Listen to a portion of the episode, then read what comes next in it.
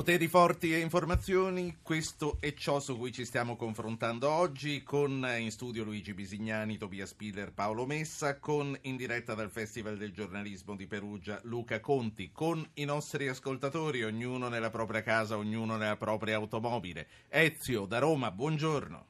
Buongiorno. Prego. Era tanto tempo che non intervenivo, mi fa e oggi ce l'abbiamo fatta proprio in questa. Bene. Si chiama colpevole, colpevolissima complicità. Da un ventennio, da che sapete voi che è successo vent'anni fa, i giornalisti italiani, non so quelli dell'estero perché non lo so, sono stati addestrati a non fare più informazione, ma con tutti questi talk show che si sono moltiplicati all'ennesima potenza, dove sono sempre comunque ospiti non i cittadini per attaccare il potere, ma i politici che e allora hanno trasformato l'informazione in formazione. Senta, lei sa che nei talk show che lei cita, nelle fonti di informazione che lei cita, c'è un panorama molto complesso che abbraccia comunque tutte le diverse posizioni politiche e ci sono, infatti, e ci no, sono i talk show che fanno parlare i cittadini, come quello in cui eh, lei sta parlando adesso. Devo parlare anche di questa trasmissione, quante volte mettete in blacklist le persone perché sono sì. troppo dirompenti. Non dica troppo... sciocchezze, non dica sciocchezze. No, no, no, lei sta guardi... parlando in questo momento, prego, e poi concluda, sì. Ripeto, si chiama complicità colpevole di dare voce a chi non la dovrebbe avere. E di non dare voce a chi la vorrebbe avere. Lei ha parlato, la ringrazio per averlo fatto, ed è la dimostrazione che qui non è così, e credo che non sia così nemmeno tra i miei colleghi. Antonio da Catania, buongiorno. Buongiorno Ruggero. Prego. La rete ormai è il soggetto predominante nell'informare il cittadino, altro che scalfito l'orientamento politico, lo sta condizionando moltissimo con l'informazione libera e costruttiva. Il Movimento cinque Stelle è il primo movimento politico dei cittadini liberi e consapevoli, ne è un esempio lampante e speriamo anche vincente. Volevo solo dire questo, sì. Grazie. Mm, sì, ho capito che ha fatto anche un po' di campagna, comunque questa ah, è... Scusi. Prego, eh, per carità, ormai l'ha fatto. Eh, no, no, no, ma è chiaro, è chiaro è, quello che sta dicendo. Lei dice, lei dice è lo specchio eh, esatto. di, del mondo che sta cambiando e quindi esatto. eh, questa nuova forma di partecipazione politica, questi nuovi orientamenti dipendono anche da come si è trasformata l'informazione. Da dove ricominciamo? Ricominciamo da Perugia. Commentiamo queste ultime cose sul rapporto tra orientamenti politici e web. Che cosa è cambiato, Luca Conti? Ma innanzitutto no, noi non dobbiamo mai dimenticare che abbiamo il potere di scegliere. Nessuno ci impone nessun giornale e nessun talk show.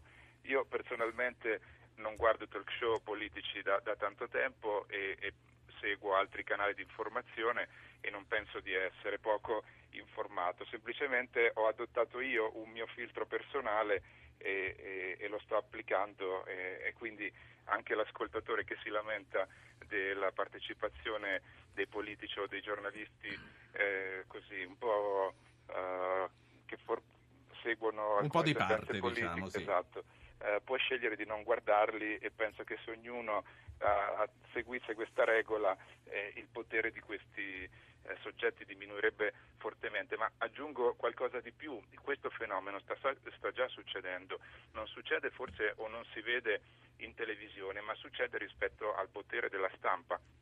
Andiamo a vedere quante sono le copie vendute in edicola o anche le copie diffuse dai principali quotidiani italiani, vediamo quante ne vendevano dieci anni fa e vediamo che c'è quantomeno un milione di, di persone che non legge più e che non li compra più. Queste persone non si informano più, penso che abbiano cambiato canale sì. di informazione e sicuramente non leggono semplicemente gli stessi giornali gratis online, ma probabilmente leggono anche altri ecco. canali. Quindi quando parliamo di informazione e di, e di carta stampata o, o televisione dobbiamo avere ben presente questo fenomeno, ovvero l'attenzione e il potere di influenza che questi canali hanno sì. sta diminuendo. Eh, torniamo ai power brokers eh, e torniamo alla tematica a, e alla sfida che era certo. stata lanciata da Tobias Piller a Luigi Beh, Bisignani. E gli rispondo molto volentieri, perché il, il direttore certamente è uno specchio un po' eh, del, di quello che succede nel paese tra alcuni, tra alcuni poteri dietro, dietro le quinte, e il libro è un romanzo e come tutti i romanzi è pieno di colpi di, pieno di, colpi di scena. Ma quello che vorrei dire al potente presidente per tanti anni della stampa estera in Italia: come invece la stampa estera ha rappresentato l'Italia, e se invece la stampa estera non ha fatto anche il gioco di qualcuno? E da qui mi piacerebbe anche un libro del nostro ex presidente. Ah, la stampa estera è molto variopinta, perché sono quasi le Nazioni Unite, così ci sono in Italia cinquecento giornalisti di cinquanta paesi, e diciamo che qualcuno si è anche fatto impressionare su ondate di opinione in Italia e li ha anche rispecchiato. Qualcuno ha anche fatto il suo dovere tranquillamente, senza che è, è venuto all'occhio de, dell'Italia, e qualcuno è stato poi strumentalizzato in Italia, così. Diciamo c'è il giornale che lancia una notizia che poi viene eh, riscritta in un altro giornale spagnolo, francese, tedesco, e poi quello stesso giornale che l'ha linci- lanciato poi dice vedete, lo afferma pure quel giornale della Spagna. Ma questo è una strumentalizzazione per mezzi italiani della stampa estera, non è la stampa estera, la stampa estera quindi, è molto più variopinta. Succede, stai dicendo che succede solo in Italia, che alla scritto il Financial Times, pensate un L'Italia po'. L'Italia guarda molto su cosa dicono gli altri sull'Italia, lo, dicono, lo vedono anche i tedeschi, cosa dicono gli altri su di noi. Ci sono altri paesi eh, che non, dove non importa molto, no? In Inghilterra, in Francia, non, non, si, non importa molto cosa scrive un giornale italiano sull'Inghilterra. Ma cosa scrive c'è. un giornale americano su di loro? Gli interessa o no?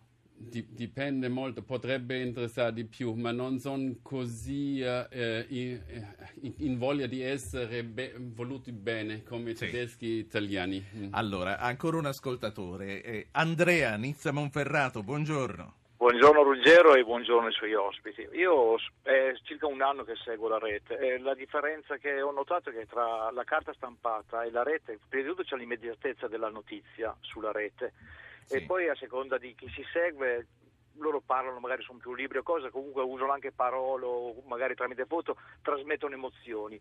Invece i giornali secondo me non trasmettono più emozioni, cioè, cioè dicono nuda e cruda verità, quando magari serve magari qualche commento in più per attirare un po' di più l'attenzione. Senta, quando lei dice mi informo sulla rete, va lei eh, personalmente a cercare dei siti di testate che lei riconosce e delle quali si fida, o legge quello che trova senza tanto informarsi chi ha detto cosa e perché lo ha scritto? No, io beh, seguo dei blogger, però in genere non intervengo mai, cioè mi piace sentire tutti quanti, poi, poi magari qualcuno mi corregge, perché comunque ci sono anche molte bufale che girano, ecco.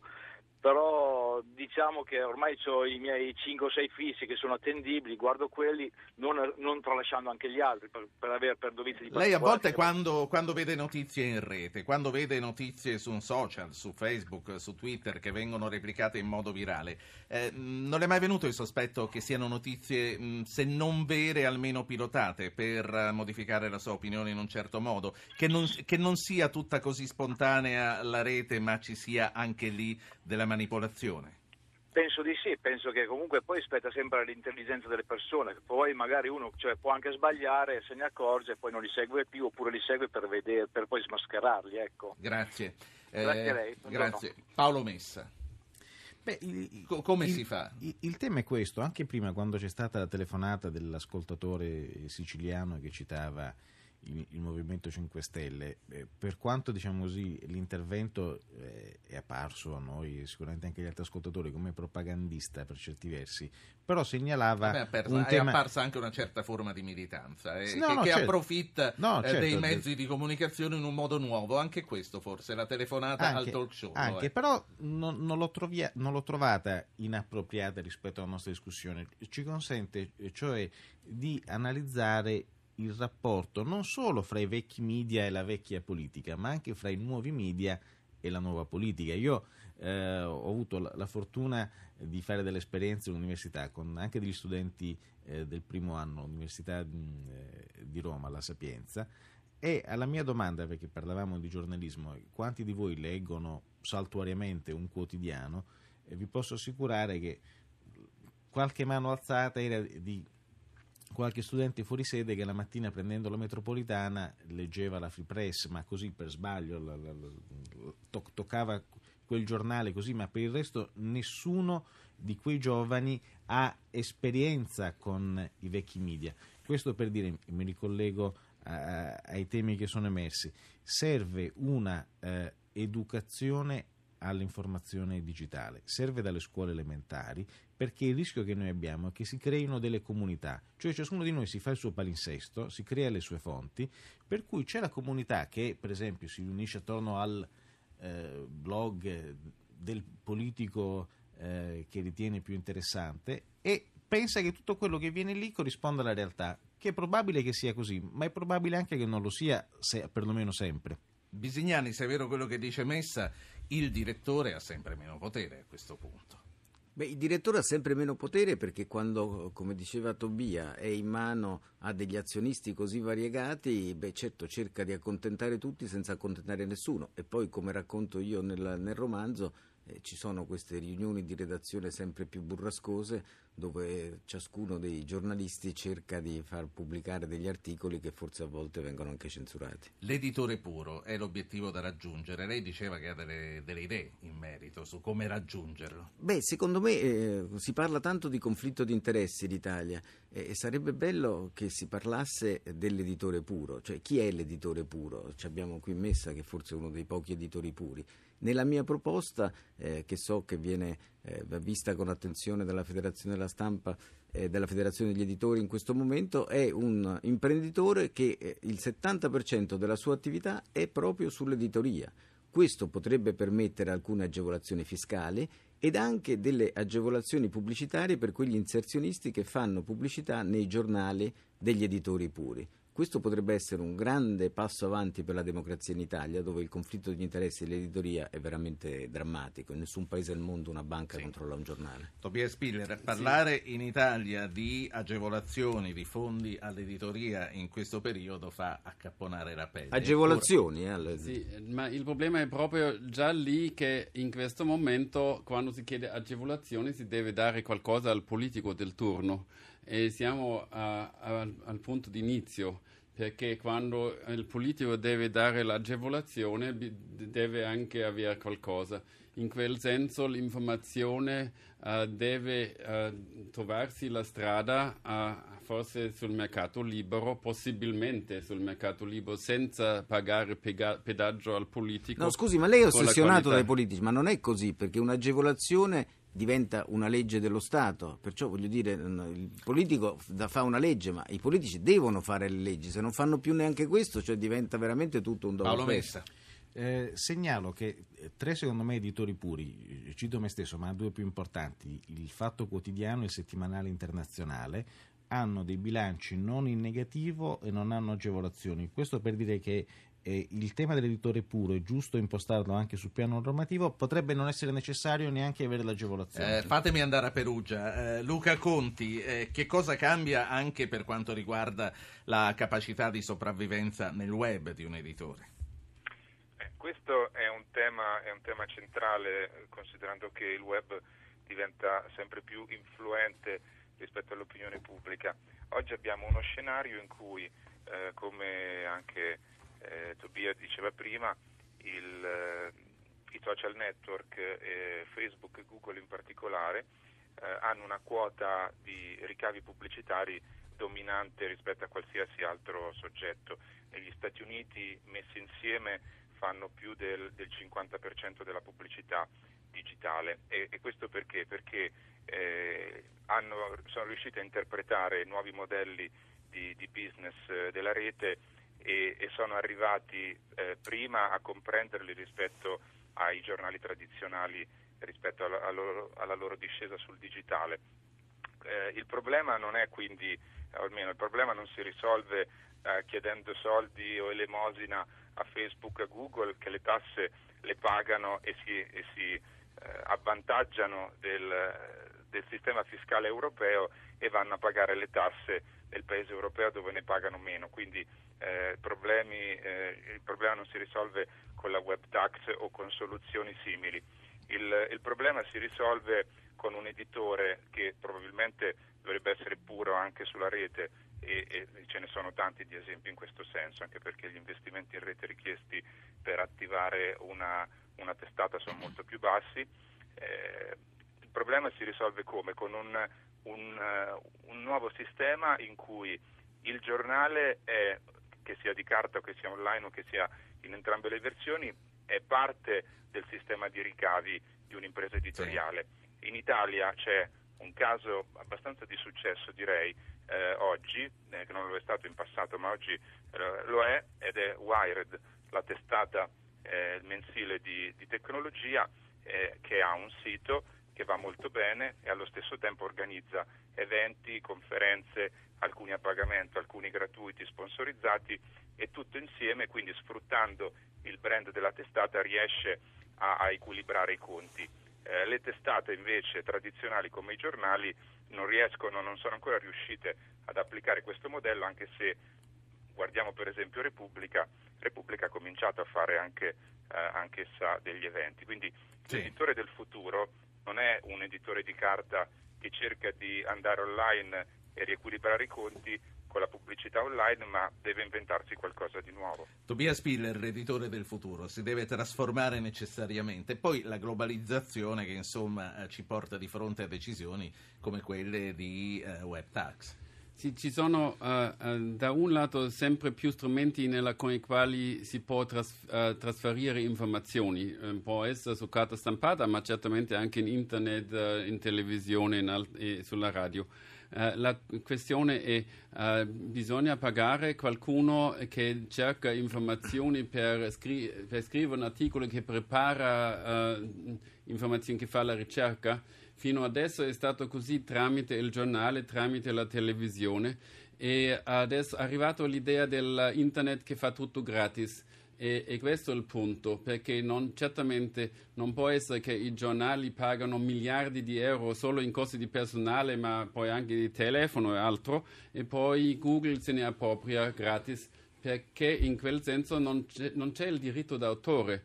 E si vede in altri campi del mondo, in Italia si, si vede che nessuno ha fatto ricerca farmaceutica in Italia fin quando non c'è stato così la possibilità di una protezione del diritto d'autore sui, sui medicinali. Hanno cominciato solo dopo, e, in, e così anche se, non, se vogliamo sfruttare tutto gratis quello che c'è oggi, si può anche eh, massimizzare oggi quello che c'è, ma sì. Nessuno produce più nuove ricerche, nuove informazioni, e, e quello che troveremo in internet sono solo cose che sono portate da interessi o da, o da emozioni personali. Allora questo è un grande modo per, mondo pericoloso, forse. Quindi in un qualche modo, come la musica muore perché sulla rete si ruba la musica, rischia di morire anche l'informazione. Esattamente. Luca da Roma credo che sarà l'ultimo ascoltatore a parlare questa mattina. Può parlare? Buongiorno, l'ascoltiamo. Sì, buongiorno a lei e ai suoi ospiti. Io volevo raccontare un aneddoto simpatico, ma con uno sfondo poi di verità secondo me abbastanza anche patetico. Eh, sui canali All News, no? Quelli che danno queste informazioni continue, che poi in realtà non, eh, non esistono, perché la notizia non è che c'è ogni minuto. Io mi trovavo dal barbiere e in attesa del mio turno c'era il, il barbiere, pensando di farmi cosa gradita, mi dà un iPad e dice guardati il canale All News, no? E io guardavo con questa inquadratura fissa, con la cornice dove c'è scritto sempre ultim'ora, ultim'ora, è un poveraccio che stava davanti a un palazzo della politica, ah, che non sapeva cosa dire, perché non c'è una cosa da dire ogni sì, minuto, ogni quindi... secondo. Bastava e mi sono addormentato. Sì, eh, le All News sono anche concepite per fare eh, conoscere la notizia a chiunque di noi nel momento preciso in cui si sintonizza, quindi questa è anche la ragione per cui c'è la necessità di ripetere eh, con tanta frequenza la stessa notizia. Grazie Luca. Eh, vi aggiungo una mail che eh, scrive Raniero da Foligno: vorrei leggere nei giornali o sentire nei media articoli, inchieste anziché gossip o fazioni preziosità ripetute all'infinito per asservire l'editore. Inoltre auspico giornalisti che sappiano conquistarsi autorevolezza con la loro personalità, onestà e coerenza. Bisignani, il gossip la fa sempre più da padrone nella, nell'informazione. Questa è una deriva non sempre positiva, anche se piace cercare il gossip da sempre e non da oggi. Beh, ma da sempre si cerca il gossip, si cercava nelle case reali, si cerca in tutte le famiglie e si cerca adesso nella politica, con questa spettacolarizzazione che c'è della politica, della vita degli uomini politici che sono diventati delle star televisive, e, e perciò si cerca di scavare sempre eh, nelle, loro, nelle loro abitudini. È un po' il segno dei tempi. Ma eh, dire non dire, come c'è nel suo libro, come c'è anche in importanti siti di gossip che eh, sono citati nel suo libro ma che esistono nella realtà e che tutti corriamo a leggere ogni giorno, è corretto? Beh, è corretto. Per quanto riguarda il mio libro, il direttore, io rovescerei la, la domanda, direi quante, quanti direttori si possono riconoscere nel personaggio principale del mio libro, quanti finanzieri si possono riconoscere. La verità è che poi il lettore deve rendere eh, vivi questi personaggi e deve riconoscersi in loro, così un romanzo ha successo. Paolo Messa, questo è un giornalista, un direttore, un cronista destinato a sparire con l'affermazione dei nuovi media? No, si tratta però sicuramente di reinventare un mestiere, sia quello dell'editore che quello del giornalista. Eh, qualche giorno fa in, in una serie televisiva americana c'era un, c'è stata una battuta eh, di un dialogo fra eh, un direttore un po' all'antica e una giovane giornalista invece molto orientata ai nuovi media. E uno scontro dialettico fra loro, la giornalista dice al direttore: direttore, devi sapere che quando parli con una persona è come se parlassi con mille.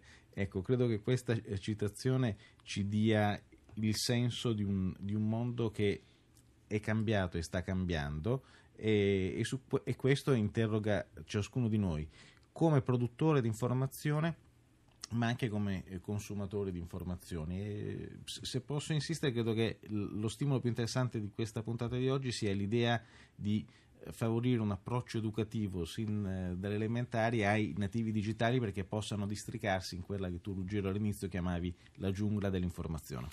Uh, Tobias Piller, vista dall'austero collega tedesco, l'Italia, eh, questo ombelico italiano di parlare sempre solo di noi stessi nei nostri giornali. Certo, eh, è, è giusto come dice Paolo Messa, dipende come usiamo le informazioni, perché questo crea poi la domanda di informazioni, e in quello certo eh, salta all'occhio che l'Italia è molto occupato di se stesso, quando il suo, uh, il suo benessere, la sua economia dipende molto dal resto del mondo.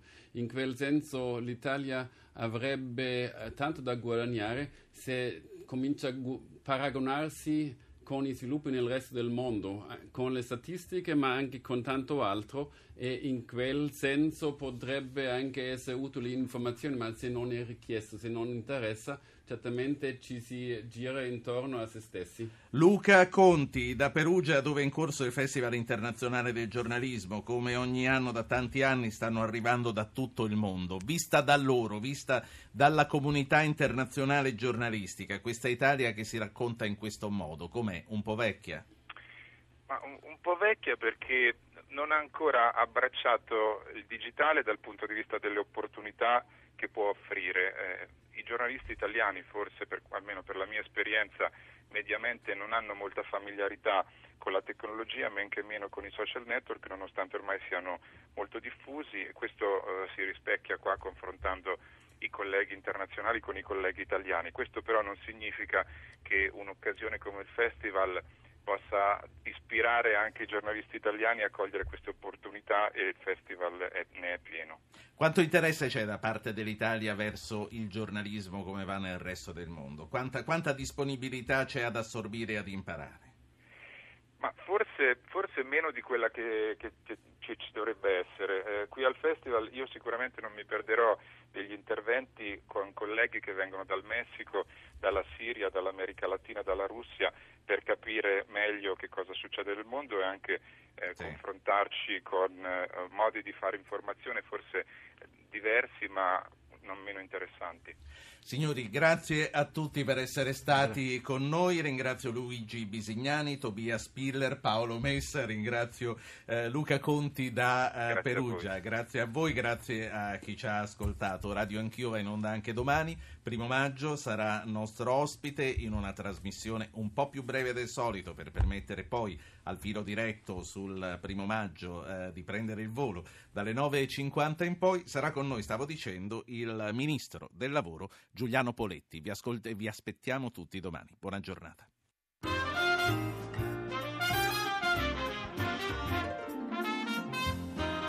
Avete ascoltato Radio Anch'io, ha condotto Ruggero Po, regia di Anna Posillipo, assistenti al programma Alberto Agnello, Valentina Galli, Francesca Michelli, coordinamento tecnico Alessandro Rosi e Fabrizio Rocchi. Potete iscrivervi alla mailing list e ricevere le anticipazioni sulla trasmissione del giorno dopo scrivendo a radioanchio chiocciola rai punto it, archivi e puntate e podcast su w w w punto radioanchio punto rai punto it, pagina Facebook Radio Anch'io, Radio uno Rai.